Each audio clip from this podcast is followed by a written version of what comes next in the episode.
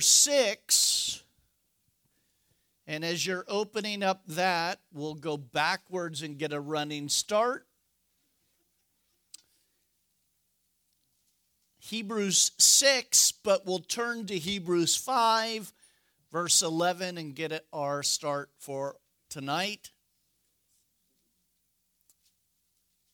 Hebrews 5:11 of whom we have much to say and hard to explain since you'll become dull of hearing.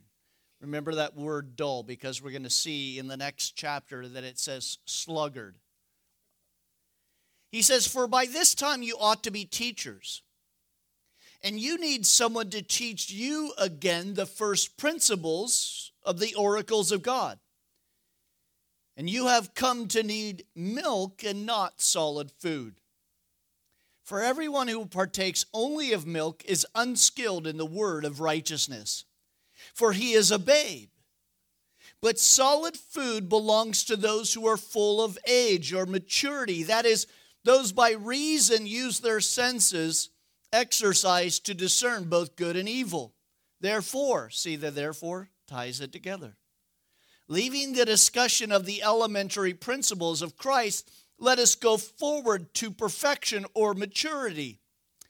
Not laying aside again the foundation of repentance from dead works and of faith towards God, of the doctrine of baptism, of laying on of hands, or the resurrection of the dead, and of eternal judgment. And this we will do if God permits. For it is impossible for those who were once enlightened and have tasted the heavenly gift and have become partakers of the Holy Spirit and have tasted the good word of God and the power of the age to come, if they fall away, to renew them again to repentance, since they crucify again for themselves the Son of God and put him to open shame. For the earth, which drinks in the rain that often comes upon it and bears herbs useful for those whom it is cultivated, it receives a blessing from God. But if it bears thorns and briars, it's rejected and near to being cursed, whose end is to be burned.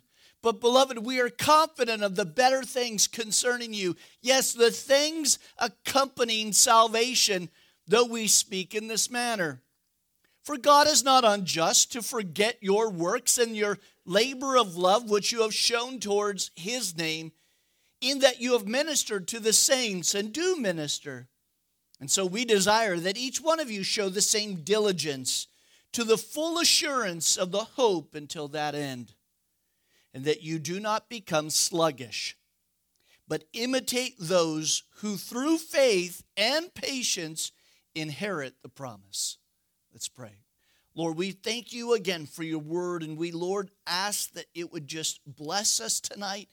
Lord, as we look at a topic that has caused most, if not all, scholars to have consternation, have difficulty.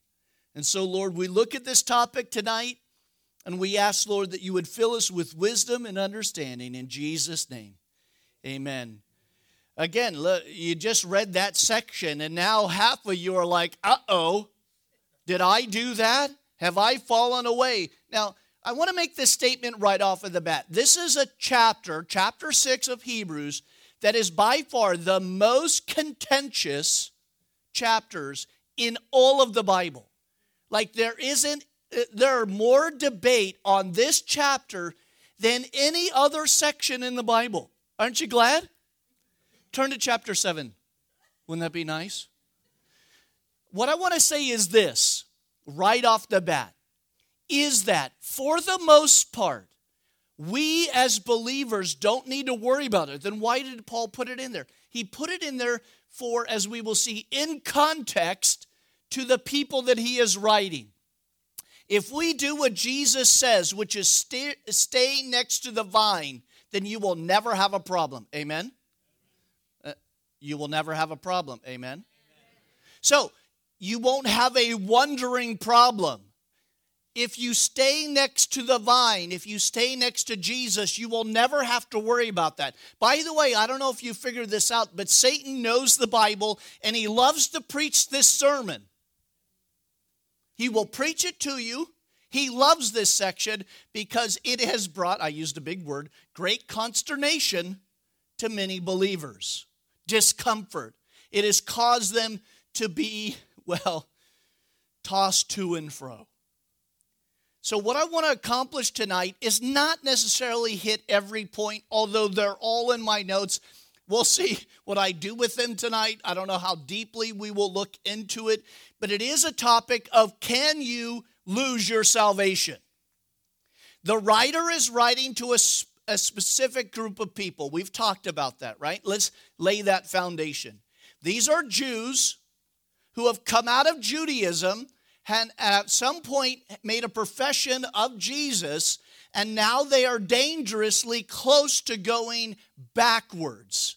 And so the writer is specifically talking to them. Everybody got that? I know we make a big deal of this every time, but the context of the scripture is so important to know who the writer is and who he is writing to so that we do not get confused. Because the devil would love to preach this to you and have you in a place of, oh, oh, am I going down that path? So remember, they are, they are in peril of drifting back. Remember last week, and that's why we got the running start, that he, he told them not to be dull. At this point in their walk, they should have a better understanding of the scriptures.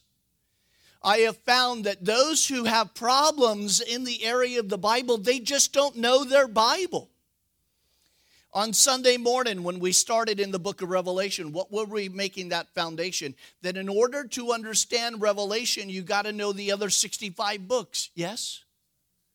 So oftentimes, when the when the enemy tries to beat you up with scripture, you do what Jesus did. What did he do? He used scripture. He combated the devil with the word of God. And the more that we know God's word, when we know the character of God, the more that we know the red letters,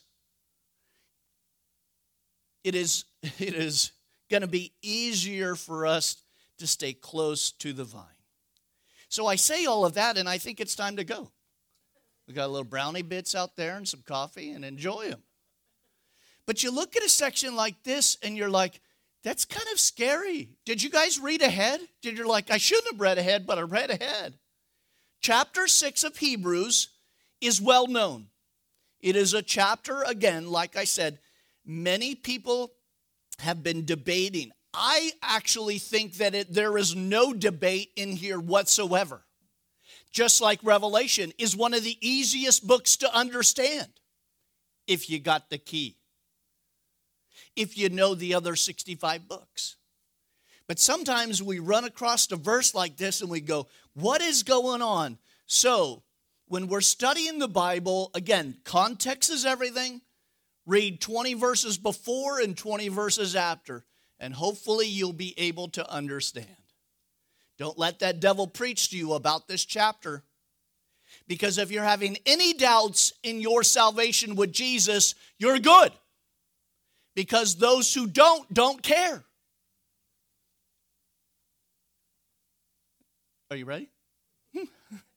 Therefore, again, tying that section before, knowing that these are Jews that are on the precipice of falling backwards into their religious life before. Having le- leaving the discussion of the elementary principles of Christ let us go forward to the perfection, that's the maturity, not laying aside the foundations of repentance from dead works, in the faith towards God, the doctrines of baptism, the laying on of hands, and the resurrection of the dead, and the eternal judgment. So let's look at these. He tells us first that uh, these are the elementary principles. He, he is exhorting this group, which group?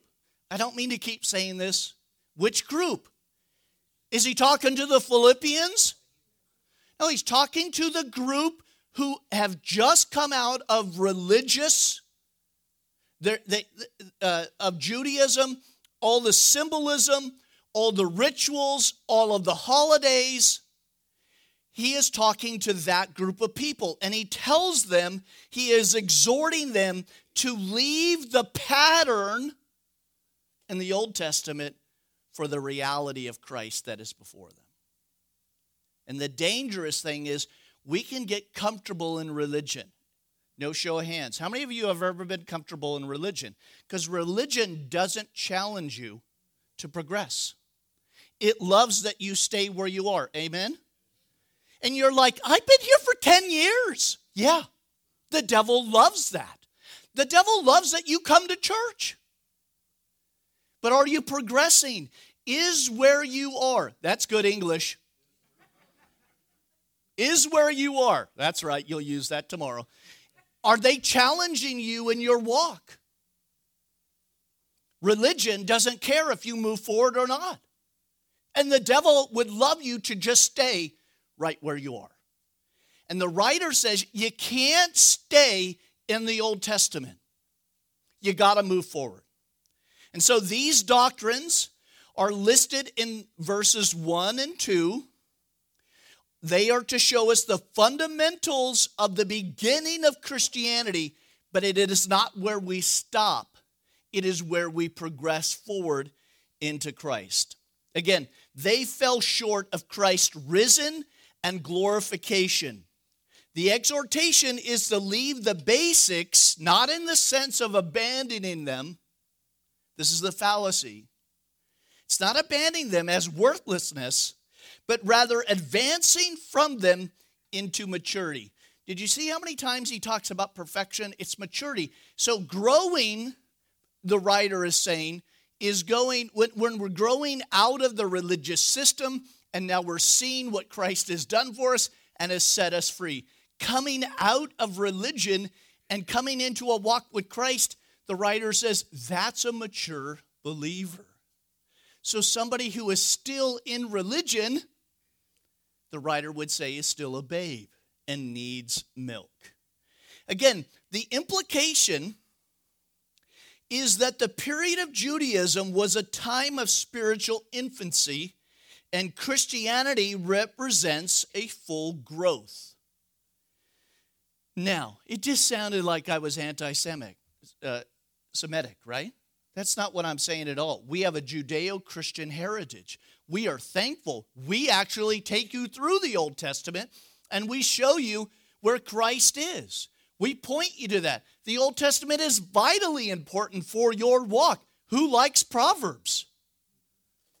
Who likes the Psalms? I love, I can't wait till we get back to Genesis again. It is one of my favorite books to go through. I love Leviticus. Two other people do too. Don't you love the oozing sores passage? and what he's talking about here is that he is going to take us on a journey from the Old Testament to the New Testament. And he's going to say, you don't ever stay in the pattern, you go to the reality. It's like us coming home and loving the photo of our spouse rather than the reality. Amen? The Old Testament is the photo, and the New Testament is the reality, the flesh and blood. And yet, people are so happy to worship the pattern. Once a foundation has been laid, the next step is to build upon it. And so there is a principle of the Old Testament that is the foundation that was laid. And we're going to see these six fundamental teachings that are in the Old Testament and that we build upon them. Jesus Christ, his person, his work, and the representing uh, of the Father. And when we start to learn that, the resurrection, the defeating of death, we start to grow ourselves as believers. Notice the first one, and I love this because it is the thing that really hampers religious people the most? I love that it's number one. Did you see it? It's in number one of our list. It is repentance from dead what? What? Works. What hampers a religious person the, the most? When they realize that they can't work themselves to God. Again, it's a type and a picture. This was preached constantly by the prophets as well as the forerunners of, of Messiah, that the Messiah would come. And so the writer is calling on people to turn from their works that were dead in a sense that they were devoid of faith and any way to, to get themselves to God. Dead works also may refer to works that were formerly right, but now which are dead. Since Christ has come, notice, for example, the services inside of the temple, it's all a foreshadowing what they did in the past to what Jesus finished work upon the cross. So those works are dead now. There is no need for a temple because we are the temple of the Holy Spirit, 1 Corinthians. So we don't need to do that work. We, aren't you glad that we don't have to like out back each Sunday kill a lamb? Anybody? Line up. Everybody has to put their hand on the lamb why somebody why the priest pulls the knife away. That's one. Got 170 more people to go. Aren't you glad that that system is fulfilled in Jesus? Amen. So that work is what? It's dead. It's no longer needed because of the lamb. See, it's basic. All we're asking for is a little bit of common sense. So, the next one is faith towards God. Again, this is an Old Testament emphasis. It's important to have faith towards God. But in the New Testament, Christ is uh, uh, always presented as the object of the faith. And so this now displaces the faith in God and places it upon his representative on planet Earth, and that was Christ. And so we leave verse 1. In verse 2, he continues these doctrines and he says, The doctrines of baptism, of laying on of hands, and of the resurrection of the dead, and lastly, the eternal judgment. Instruction about baptism does not refer to Christian baptism that we know, it is referring to the ceremonial washing that the priest needed to go through as well as women who had given birth. Remember, they have a ceremonial washing as well. They couldn't go into the temple. There were a lot of what we would consider dunkings going on in, in the Old Testament. We don't always think about that in the New Testament, but that is filled through here. In fact, Hebrews 9 10 says, concerned only with food and drink and various washings. So he refers back to what they were doing in the Old Testament. Now, again, the laying on of hands, I, I, just described that. It was actually laying your hand upon that animal. Again, the animal bore away the sins of the people. And now Jesus has taken that. And now we place our trust and hope in him. He continues by saying the resurrection of the dead. Again, that's taught in Job and Psalms and Isaiah, and it was then fulfilling, uh, fulfilling. I'm doing good tonight.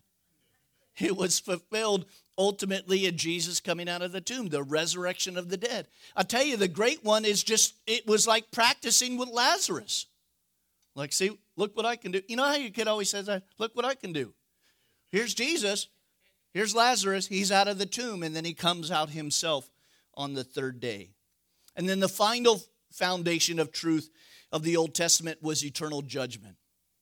So that's in Psalms. Uh, let me read to you from Psalm chapter 17. The wicked shall be turned into, don't quote this to your family. Uh, the wicked shall be turned into hell and all the nations that forget God. So there is, I don't care what any new book is out there in so-called Christendom, there is a, it's a real place, it's a real hell, and hell is just separation from God. Again, these first principles represented Judaism and they were the foreshadowing of what was to come in Christ. Christians should not continue to be content with these, but press for, uh, forward in Christ. The idea is, and I just don't rest in those Old Testament principles, I continue to move forward. Again, the readers are urged to pass from the shadow to the substance from the type to the antitype, and then on it goes. The writer wants to get them out of that dead religion into a relationship that is alive. Isn't that great? Now, he says in verse 3 that we'll do this if God permits. Like, if I got time in this message and the Holy Spirit gives us more chapters, he goes, then we'll, we'll talk about even further. But he wants to get to this topic and that is of apostasy. It is the falling away. And so, verse 4 For it is impossible for those who were once enlightened. Now, look at that word impossible. The same word impossible is down in verse 18 two immutable things in which it is impossible for God to lie. So that's that word means uh, in the Greek it means impossible. It means it's not possible for this to happen. What's not possible? For those who were once enlightened and have tasted the heavenly gift and have become partakers of the Holy Spirit and have tasted the good word of God and the powers of the age to come if they fall away, to renew them again to repentance, since they crucify again themselves the Son of God and put him to open shame. So, what in the world is he talking about? Can I tell you? I really don't know. Isn't that encouraging to anyone? Like, I thought you're supposed to know. Didn't you go to seminary? No. Thank you, Jesus, for that one. Uh, listen, I don't even want to get into Calvinism and Arminianism. That's not the point. The point is to the group that he is writing. And the group that he is writing is wanting to go back to the religious system which had lambs and had a sacrificial system. And he is telling them if you do that, there is no hope in that old system. Did that old system save them? Oh, look, no one wants to say it. No. So the writer is saying, why would you go back to an old system that'll never save you? Why would you leave Jesus, who is salvation, to go to a system that has no salvation? And if you do that, you are rejecting what Jesus did on the cross. Does that make sense? I got a lot more. Let me scroll through these. And again, there is so many arguments on every side. What group of people are these? And I'm going to read to you. Um, let me see if I've got it ready. Yeah, I got it ready. Uh, I have a commentary. One of my favorite commentaries is by William MacDonald, the Bible Believers Commentary. We have that out there. You can get it on uh, uh, in a digital form. And he, every once in a while, he he'll he'll be writing a, his commentary on these verses, and then he'll he'll say, "I've got an excursion to take you on." And he wrote this. Now, this is what's funny. Um, I don't necessarily agree with every point that he says in here, but I'm going to read it totally for you um, because I think that it's lost in the point of the textual um, application to the to who who he's writing to. Now these guys are old; they're dead. They so these arguments you can understand have been around for 50, 100 years and have bounced to and fro, back and forth. And even though I I almost never uh, uh, have a problem with William MacDonald stuff. I just want to read to you what is out there and the position that it's on, and then uh, at the end of it, uh, give you my idea as well, which I've already stated, but you've already forgot. So, now, on this topic, it's the topic of apostates. Now, remember when we were in Thessalonians, he talked about the falling away. That word is apostate, okay? The word here that he uses in here is not apostate, though. So that's interesting. Let me read to you now from William MacDonald. He said, Apostates are people who hear the gospel, make a profession, uh, uh, uh, make a profession of being Christians, become identified with a Christian church, and abandon their profession of faith, and that repudiates Christ. They desert the Christian fellowship and take their place with the enemies of our Lord Jesus Christ. Now, on the surface, that sounds pretty good, doesn't it? And for the most part, I would agree with that statement. Those who, at, at some point, you know, they joined a church, uh, they, they made some kind of profession of faith, and I want you to filter all of this through the parable of the four soils. That's our filter. Because we know that only one quarter of those who hear the word actually produce fruit and are, as we would say, believers in Christ. So filter that through that.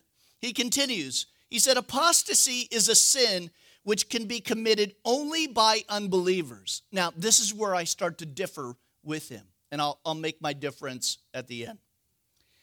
But I wanted you to know. See, notice how I give both sides?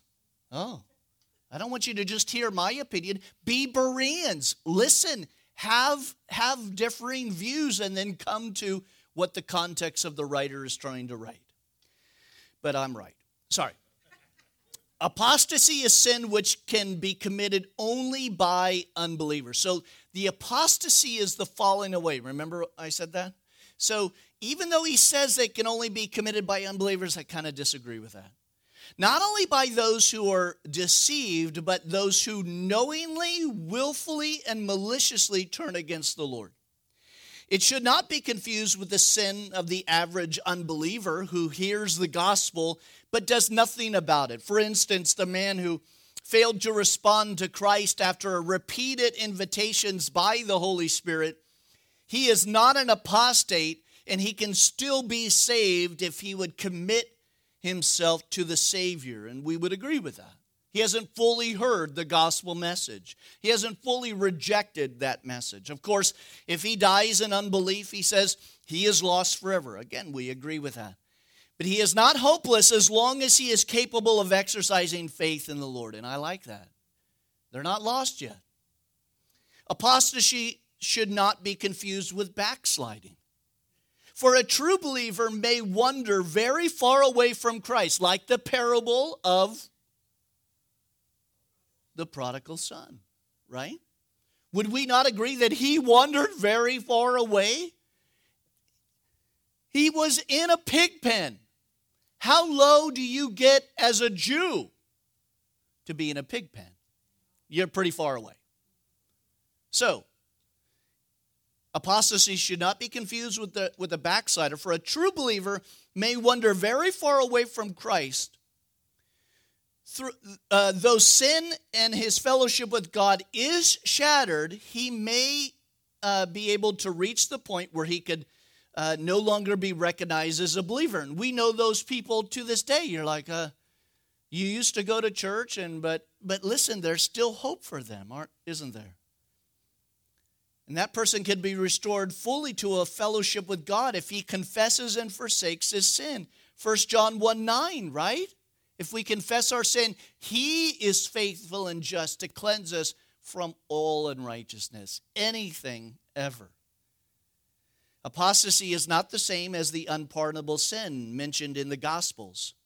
That sin was attributing the miracles, he, he continues, William MacDonald, to the Lord as the prince of the demons. The, the religious leaders were saying that he was Beelzebub. Remember that? And Jesus said, Hey, guys, you're getting pretty close to that blasphemy of the Holy Spirit. And again, ultimately, we know the blasphemy of the Holy Spirit is a rejection of the work of the Holy Spirit which points us to Jesus. That's ultimately what it is. So you haven't done that either. Isn't that nice to know if you're sitting here on a Wednesday night? He continues and he says this He says, I believe that apostasy is the same as sin leading to death, mentioned in 1 John 5 16. John was writing about people who had professed to be believers and had participated in the activities of the local church. But then they started to fall into the false teaching of the Gnostics, and we'll get to that when we get to John, 1 John. But they deliberately departed, indicating that they were never truly born again. John says they departed from us because they were not really of us. So, by openly denying that Jesus is the Christ, they proved that they were no longer a believer and they had that sin that could not they could not come out of that. Now, some earnest Christians, he says, are troubled when they read Hebrews 6 and similar passages. Again, because Satan uses these verses especially to unsettled believers. I like that phrase. Are you unsettled today? 2020 will do it to you if you're unsettled and you're certainly not back in the chairs in the pews, you are now away from the body of Christ and you are on your own, man, the devil's going to come after you with full barrels. Listen, he's, he continues, he says, Satan uses these verses especially to the unsettled believers who are having physical, mental, and emotional difficulties. They fear that they have fallen away from Christ and that there is no hope of restoration. They worry that they have drifted beyond the redemption point. The fact that they are even concerned about it tells us that they haven't and they will not because they care about their standing with God. And somebody who doesn't care about God could care less about their standing with God. Does that make sense? All right if the sin of apostasy doesn't apply to believers, then to whom does it apply to in our day? He continues. It applies, for instance, to the young man who makes a profession of faith in Christ and seems to go on brightly for a while. This would make us uh, go back to that parable of the soils a little bit. He says, but then something happens in his life. Perhaps the experiences of bitter persecution or gross immorality or perfect or I love he says this or perhaps he goes to college. We laugh, but more people have walked away from God going to college than anything else. I warn you parents, you better be very I don't even want to show hands. Parents, you could say right now, "Oh yeah, my kid went to that college and then went left this on me." Okay? We have to, as parents, be very careful about where our kids go. There are plenty of good opportunities. Don't just send them to a school because it's the name of the school. Send them so that they have a fighting chance to be around other believers who are going through the same thing. Why would you send your kid to the wolves? And then we get shocked when they come home and say, I don't believe in Jesus. Oh, really? We, we're shocked because of that? They went to a place that is anti God. What do you expect's going to happen? And then that rare percentage that are fine with it. But if they don't know who and what they believe in before they leave, they will be taught and they will be indoctrinated. Again, with full knowledge of the truth, this person deliberately turns away and he completely renounces Christ.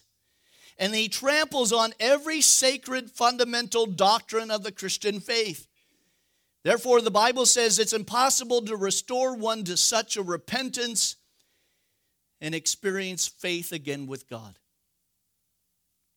he goes on and he says, We have known many who have apostated themselves from Christ but we have never known anyone who has returned after being apostate. He says, as we approach the end of this age, we can expect a rising tide of apostasy, hence Second Thessalonians that we studied. Therefore, the warning against falling away becomes more relevant with every day that passes. And I want to interject now my view on this because it would seem from the writer that this person was a believer. listen, if you look at that list, I, I can come out of this since I, I know where I'm about to go. If I don't say Billy Graham, shout it out in a minute. Let's look at this list again and see if on the surface this person looks like a believer or not.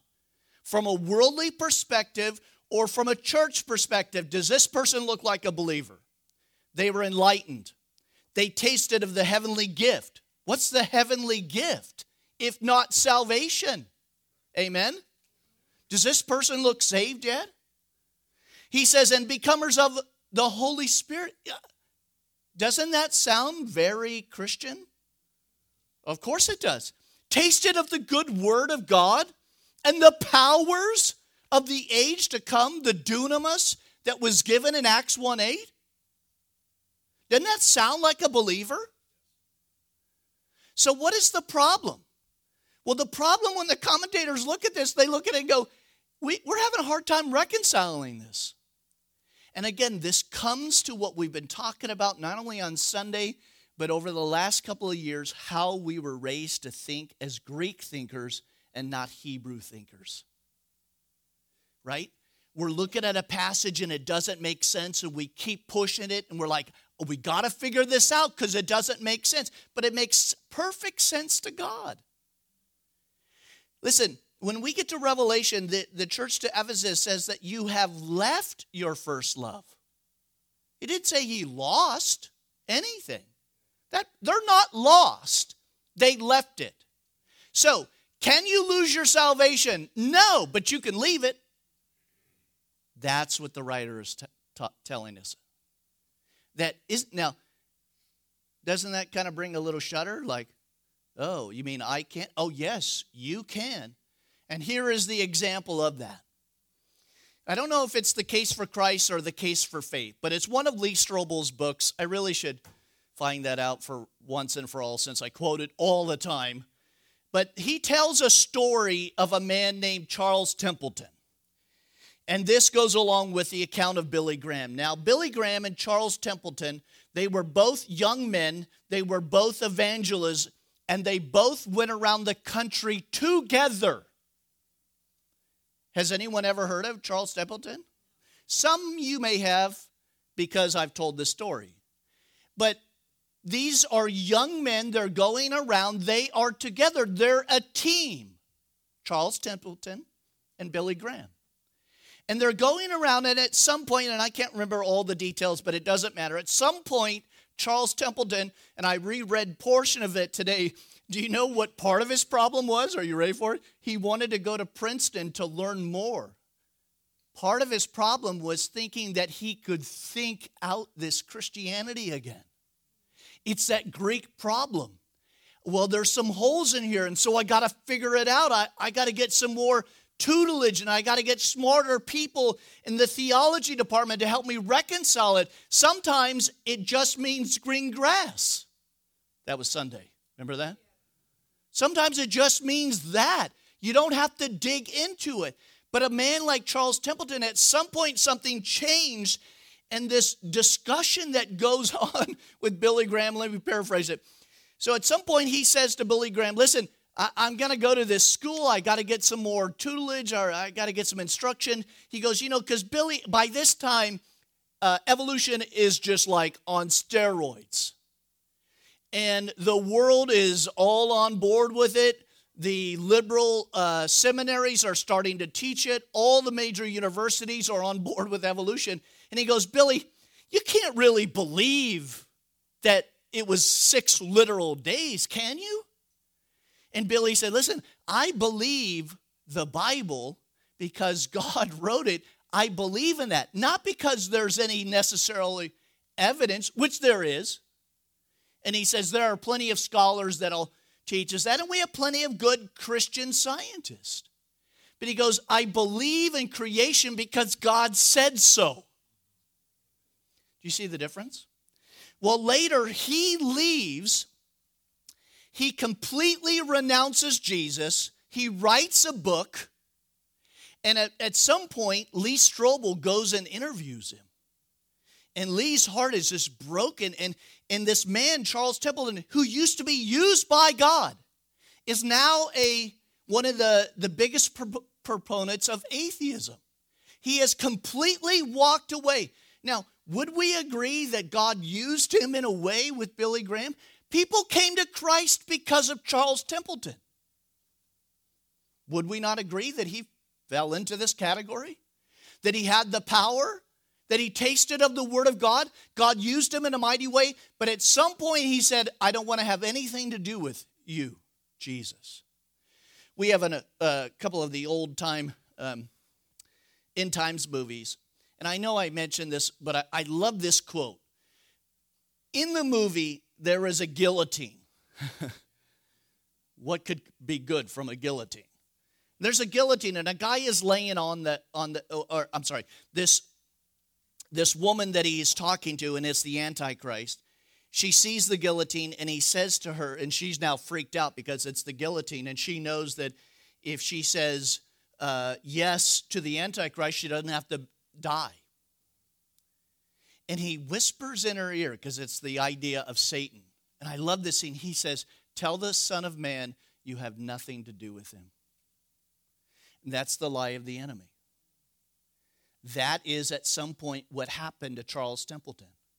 Tell the Son of Man that you have nothing to do with him. And he became apostate. And he falls into this category. So, listen, here's the great thing I don't want you to send me a letter. I don't want you to come out afterwards and give me your five points of whatever. I don't want any of that. I don't want I missed anything. I want it to be so basic tonight is this. There is a possibility that that's exactly what the writer is trying to say. That this person was actually saved, but they chose their choice to walk away from God. That is very possible. This is one of the strongest warnings in all of the Bible. It's pretty strong, isn't it? Like, you can't come back after you say no.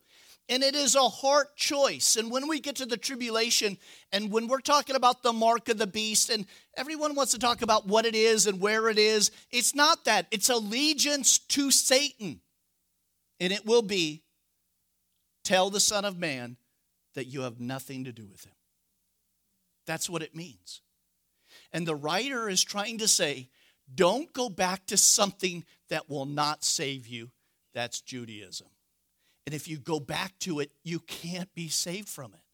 You can't like come in and go, well, I accepted Jesus, but then I went back to the old system of cutting a lamb.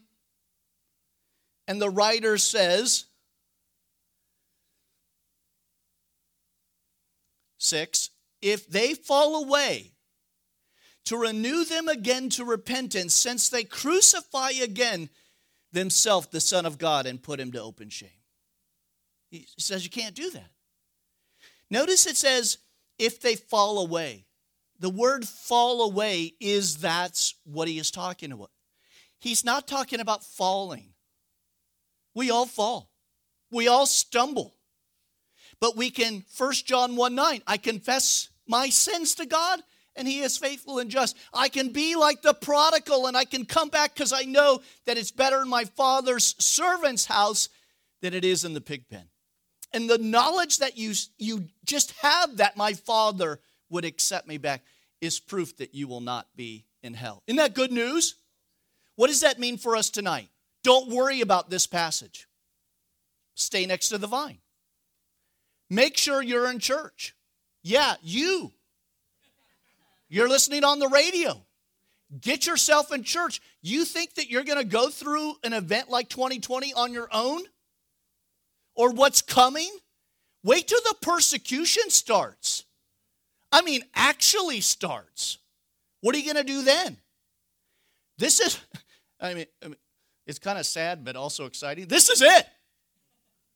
This is the hope that we have to make it through to see Jesus. We're it. It's the body of Christ. Why would you ever want to go it alone? And why would you ever want to go back to the type when you've got the real thing? And the writer says, Stop fooling around. Don't you love that? Just knock it off. Now, notice what he says. He gives an example in verse 7 and 8. He says, For the earth which drinks in the rain that often comes upon it and bears herbs useful for those whom it is cultivated receives blessing from God. Again, the writer applies that you have been blessed. But where is your fruit? Where, how are you up? How are you blessing other people? He says we should be useful to those around. He said, but if it bears thorns and briars, it's rejected and near to being cursed, whose end is to be burned with fire. Again, this picture presented reminds us that growth and bearing fruit is important and it keeps us from falling away. When we really bear fruit, again, we abide in Jesus. Let me, I've been quoting it the, the entire night. I am the vine, and you are the branches. He who abides in me and I in him bears much fruit. For without me, you can do nothing. Listen, if this kind of freaks you out, you're like, I don't, then just bear much fruit. Isn't that great? Do works, not for salvation, but that we love God. The best way that we can continue in our walk with God is helping and serving other people to be around Jesus, to see what he is doing. So, but, verse 9, he says, Beloved, we are confident of better things concerning you. Don't you love how this writer is like, Come on, guys, I have faith in you still. You haven't fallen away. You're not like this group. Get with the pro, stop fooling around. But I have confidence in you concerning you. Yes, the things accompanying salvation, though we speak in this manner, which is the things that we just said, which is they're kind of tough. Remember when Peter says there are things that Paul says that are really tough to understand? It could very well be this passage right here. He says, For God is not unjust to forget your work and labor of love, which you have shown towards his name, in that you minister to the saints and do minister. Listen to what he says here. He says, You want to stay firm in where you are in the walk that you have? Do these things your work and labor of love. We are serving other people. The two things that accompany salvation, which were manifested or revealed in the lives of believers, are work and a labor of love. Love is active, it's not an emotion. It's going to be actively participating in our service to other people. It's not enough. I mean, doesn't James say that? To say, well, you could say to your, your brother, be warm and filled, brother. Say Christian words to them, but if you don't do anything to help them, who are you like? You're like a heathen. Heathens, are you ready for it? Heathens are good people too. There are a lot of, you know them the my neighbor, my coworker, they're really good people. Still going to hell. That just got me banned from Facebook. and we desire that each one of you show the same diligence to the full assurance of the hope until the end. Again, he says that there is this assurance and a hope until what? Listen, till the end. Did Charles Templeton make it to the end? He didn't, he didn't finish his race, he quit. That's the dangerous thing in 2020. That there were a lot of people that just stayed home and quit. And the devil loved it. He says that you do not become sluggish. That's dull from the last chapter. But imitate those through faith and patience and the inheritance of the promise. They should not become sluggish, allowing their feet to drag and their spirit to lag. They should press on, imitating, please note this, true believers who through faith and patience have inherited the promises. Those who have gone before us. When we get to Hebrews 11, the heroes of faith he is going to let us know those who have run the race before and have endured through persecution. And that allows us, when we read that, to go, man, I can do that as well. Biographies are important to read.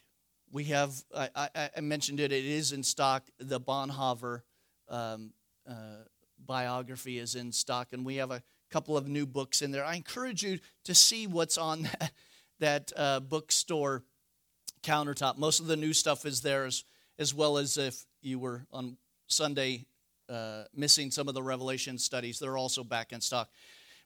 But listen, if we imitate those through faith and patience, inherit the promise.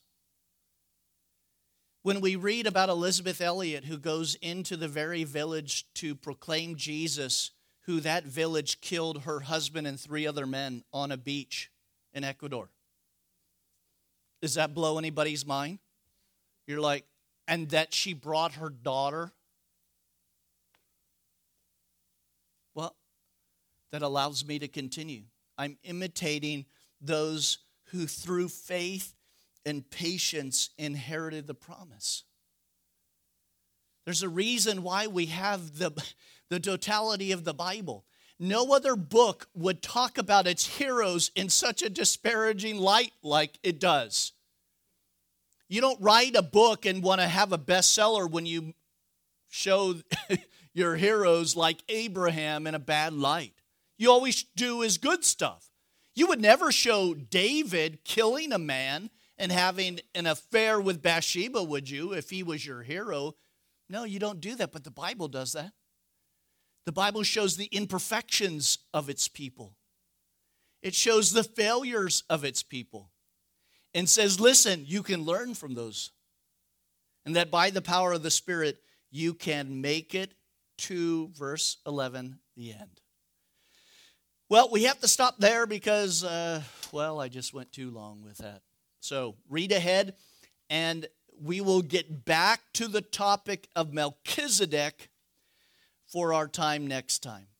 Lord, we thank you again for the certainty of salvation in you. And Father, if we continue on, if we abide near the vine where all of the nutrients are, the vine being you. Lord, if we stray away, we, we can be like that prodigal son. Lord, I pray for the hearts of people who are discouraged, who are alone today, who are going it alone, and the enemy is preaching this chapter to them. Father, that you would strengthen them even now as we speak, that you would embolden them not to be afraid, Lord, that you would encourage their hearts with peace and comfort and allow them, Lord, to finish the race. Thank you, Lord, for your salvation. We thank you, Lord, for the Old Testament that points us to, to our Lamb, Jesus, who took away our sins and came out of the tomb and given us life and that more abundantly. Thank you, Lord, again, in Jesus' name. Amen. Let's stand, read ahead Revelation, the rest of chapter 1, as we unveil.